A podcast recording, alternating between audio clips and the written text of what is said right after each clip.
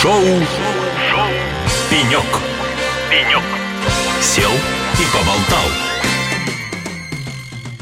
Ну что ж, дорогие друзья, шоу «Пенек» на радио «Холосей». С вами я, Алексей Рудым. Мы вещаем по-прежнему с ЦИПРа, самой крупной IT-конференции не только Нижнего Новгорода, но и, в общем-то, России. Представленность на ЦИПРе удивительная. Представлено очень много профессионалов, очень много интересных людей, очень много потрясающих контактов. Ну и сейчас у нас здесь на пеньке расположился человек, с которым мы будем разговаривать на «ты». Я вам сразу скажу, да, то есть как мы не будем соблюдать никакие здесь рамки Никакие, просто. Приличия. Да, да. Ну, приличия будем соблюдать, а рамки не будем. Итак, у нас э, в гостях э, Николай Золотых, директор института ИТММ. Что расшифровывается? Вот это вот этот набор звуков, похожий на э, цифровую коробку. Я бы так сказал. М, Это расшифровывается как Институт информационных технологий, математики и механики ННГУ имени Лобачевского. Ну, попросту говоря, это то, что когда-то было факультетом ВМК Нижегородского государственного университета, плюс Мехмат, если я правильно все понимаю. Коля, привет. Алексей, привет. Скажи, пожалуйста, первый вопрос. Что ты делаешь на Ципре? Я понимаю, что там, хорошо, Аэрофлот, э, Лукойл, там, а, Росатом. Окей. Какие у вас точки соприкосновения с Ципром? Рассказывай. Как ты уже сказал, ИТММ – это не просто набор звуков. Это информационные технологии, это математика и механика. Это институт, который образовался в 2015 году путем слияния ВМК и Мехмата.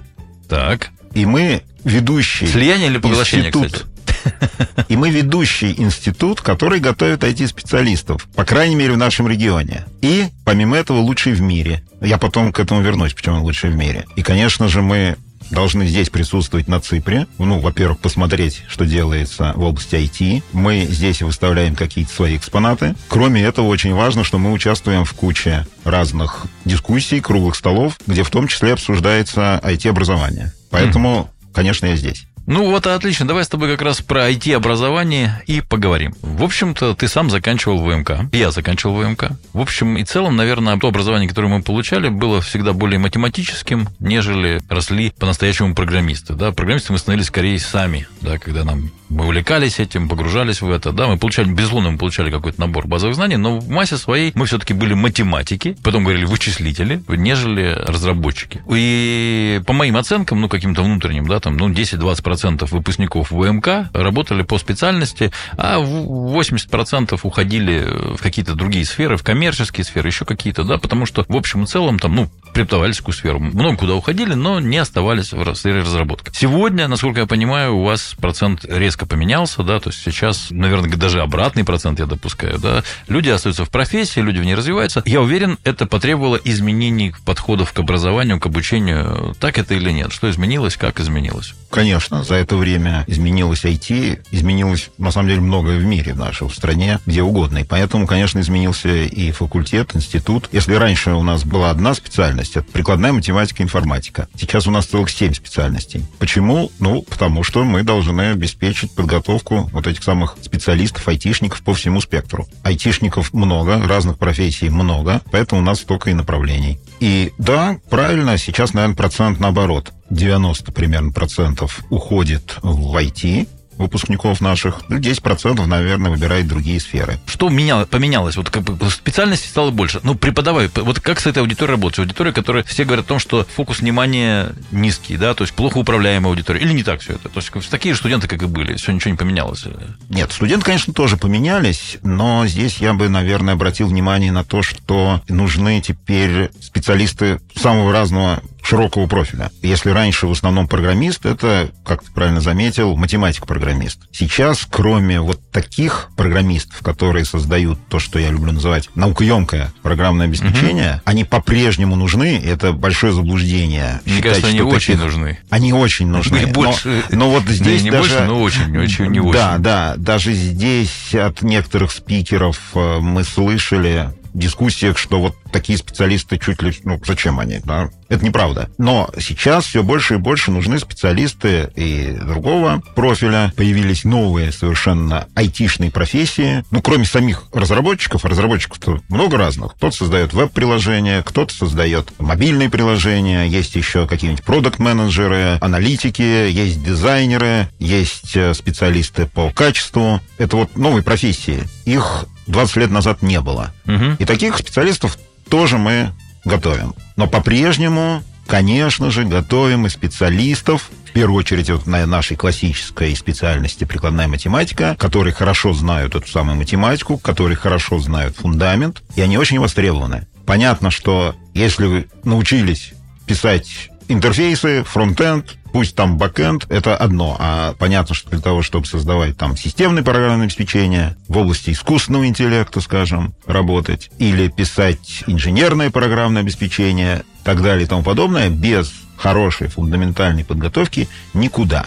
Да и вообще фундаментальная математика, она полезна, на самом деле, для всех профессий, честно говоря. Вот Алексей тут усмехается, но я, я не думаю, усмехаюсь, я может... с тобой абсолютно согласен, Да, потому может- что я считаю, что математика нужна не только для всех профессий, для всех видов даже творчества, в конце концов. Не Отлично. зря там многие писатели математики, многие художники математики и так далее. Абсолютно с тобой согласен.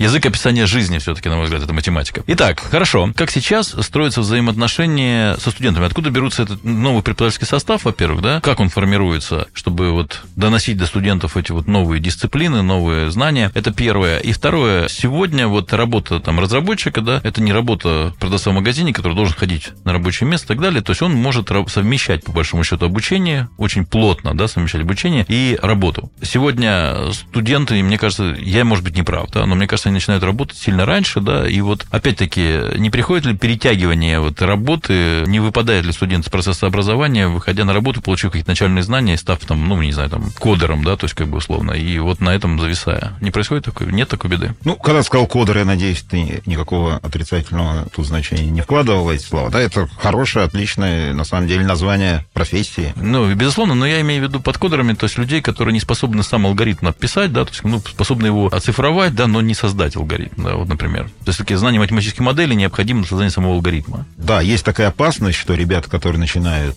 со второго, кто-то даже с первого курса, из третьего очень много, начинают работать, есть такая опасность, что они вот этот фундамент не освоят, и поэтому у них дальше не сложится, может быть, карьера, они 30, ну, может, к 40 годам исчерпают себя полностью в этой сфере. А что дальше? Дальше переобучаться нужно. Не все способны в 40 лет там переобучаться. И фундамент лучше закладывать раньше. Я люблю слова следующие. Чем крепче фундамент, тем выше здание. И, надеюсь, это тем понятно. Это, кстати, касается не только математики, но касается и программирования. Вот вчера заместитель министра сказала, что очень здорово, что в университете Лобачевского первый язык программирования это C++, а не Python, скажем, или какие-то другие языки типа JavaScript. Потому что студенты понимают сразу основу, умеют программировать и понимать не только, как там устроено, как нужно создавать программное обеспечение, но и понимают, как связывать аппаратное обеспечение и программное обеспечение. То есть специалистов, которые занимаются системным программированием, вот мы тоже готовим.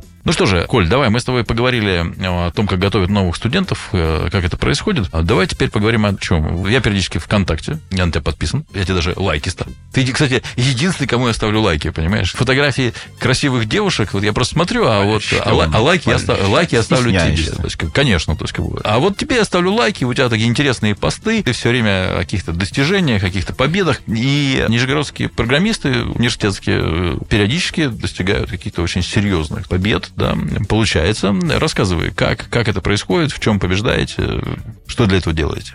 Вначале можно маленькую поправочку? Давай. Это не ты ВКонтакте, это бот? Нет, это я, я не про контакт. А как известно, Шуховская башня имеет форму однополосного гиперболоида. Да, она так и называется гиперболоид, насколько я знаю. Эдвин, ты башня, нет? Ну, ты учился на ВМК, поэтому все правильно. А здесь я вижу у вас форму цилиндра, поэтому нельзя говорить, что это полная копия. А, подожди, мы тут начали там, а туда к низу расходимся. Но я проверю, вот здесь видно, что это цилиндр. Подожди, у нас, Может- гибрид- может у нас гибридная модель. У А, нас есть хорошо. вот мы, физическая часть модели, а внизу стоит огромный экран, и это продолжение башни, и там все изгибается. Есть, Хорошо. Выкрутился. Гиперболоид у нас настоящий. Как студент на экзамене выкрутился. А на ВМК по-другому нельзя.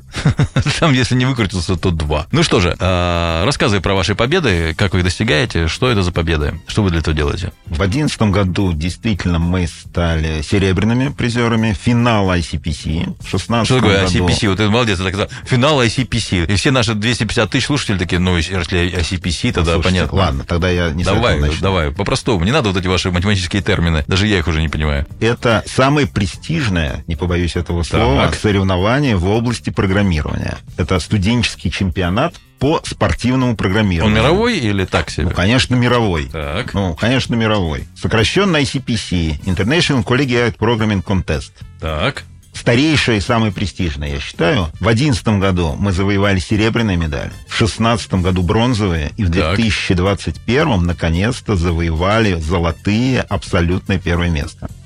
То есть нижегородские программисты заняли первое место на международных соревнованиях по программированию. А студенты какого курса? Кембридж сейчас. Кембридж, чтобы все понимали, потому что я думаю, ну все знают, что такое CPC, а если даже Алексей первый раз услышал Придумал набор букв, букв, а это, да. кстати, очень похоже на сочетание ТММ. Вы любите, я смотрю, сложные буквенные сокращения какие-то. Итак, и CPC. Кембридж на шестом месте. Кембридж. MIT, если тебе говорят Эти а, сочетания да, да. о чем-то эти три буквы. На одиннадцатом, а Нижегородский государственный университет Лобачевского на первом. Так, как у вас это получилось? Какого курса эти студенты? Когда уже были соревнования, были выпускниками, Мгм. Потому что там из-за ковида пришлось отложить. На самом деле это финал 2020 Их года. выпуск пришлось отложить, они задержались. Вот нет, их, их выпустили, но пришлось финал отложить. На самом Так. деле, это действительно финал 2020 года. Но сейчас одна из участников команды, Валерия Рябчикова, она учится снова у нас в магистратуре. Она закончила А. бакалавриат и поступила там снова в магистратуру. Отличница? Ну, конечно, отличница. Ну, конечно. Красавица, отличница. Ну, и спортсменка, это мы понимаем, это других-то и нет у нас там. Олимпиа... Да. Программистка, спортсменка. Спортивный программист. Так вот, расскажи мне, что приводит к аварии? Вот, на твой взгляд, в чем, собственно говоря, вот эта изюминка, в чем фишка? Ну, на самом деле это спорт. Это такой интеллектуальный спорт, но, тем не менее, это спорт. То есть, чтобы побеждать, не нужно просто быть хорошим программистом. Недостаточно. Не- да, недостаточно, правильно, спасибо. Недостаточно быть просто не, то не программистом. нужно, конечно, многие подумают, а что, как классно, пойдемте тоже возьмем на соревнованиях место. Да. Так. Алексей, ты понимаешь, чем необходим отличается от достаточно. Молодец. Да. Не есть забыл. необходимые условия, есть достаточно, есть необходимое достаточное. Недостаточно быть просто хорошим программистом, хорошо знать алгоритмы. Нужно еще много тренироваться на скорости. Они действительно тренируются каждый день. Ну, то есть уметь концентрироваться. уметь концентрироваться, владеть у них собой, сборы, у них тренировки и так далее и тому подобное. И часто возникает дискуссия какая? Люди из индустрии спрашивают, а где эти потом олимпиадники нужны? Компании их и не всегда там готовы взять. Подожди, а я, я, я не очень понимаю, почему ни у кого не возникает, кому потом нужны биатлонисты? То есть победил, Ну, да. победил биатлон, куда, куда, куда же Да. тебя потом? Или Да. там эстафету, пробежал, молодец, хорошо бегает. А применить-то его как? То есть, как бы, ну, Почта России и та уже не нуждается. То есть, как бы, мне интересно, почему здесь-то вопрос возникает? Ну, да, вот у меня действительно... как спортсмен, как бы, ну, как его У применить? грамотных спортсмена. э, нет. Ну, на самом деле, он нужными навыками, конечно, обладает. Он быстро мыслит, он хорошо пишет код, умеет его быстро протестировать. Но на работу не берут. Ну, нет, на работу берут, хорошие компании берут. Ну, а плохие ему не надо. Плохие ему не надо, молодец, правильно. Вот, Абсолютно верно. Для нас же, для университета, это, честно говоря, престиж. Ну, конечно. Если это, вспоминая опять необходимые достаточные условия, это вот такое достаточное условие. Если университет смог добиться таких результатов в этой области, понятно, значит, у этого университета, ну, все хорошо и в области промышленного программирования, и уж, наверное, они учат детишек писать интерфейсы и так далее и тому подобное. Ну, хотя бы пять человек вообще научили.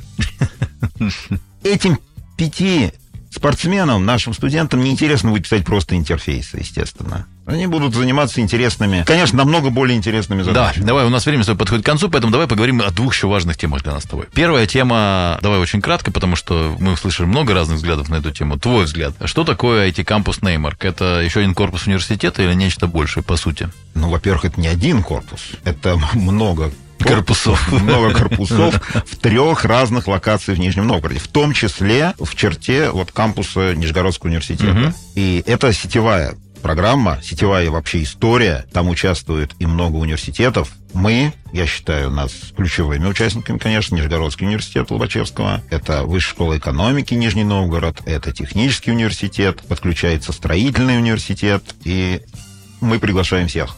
Это, конечно же, органы власти.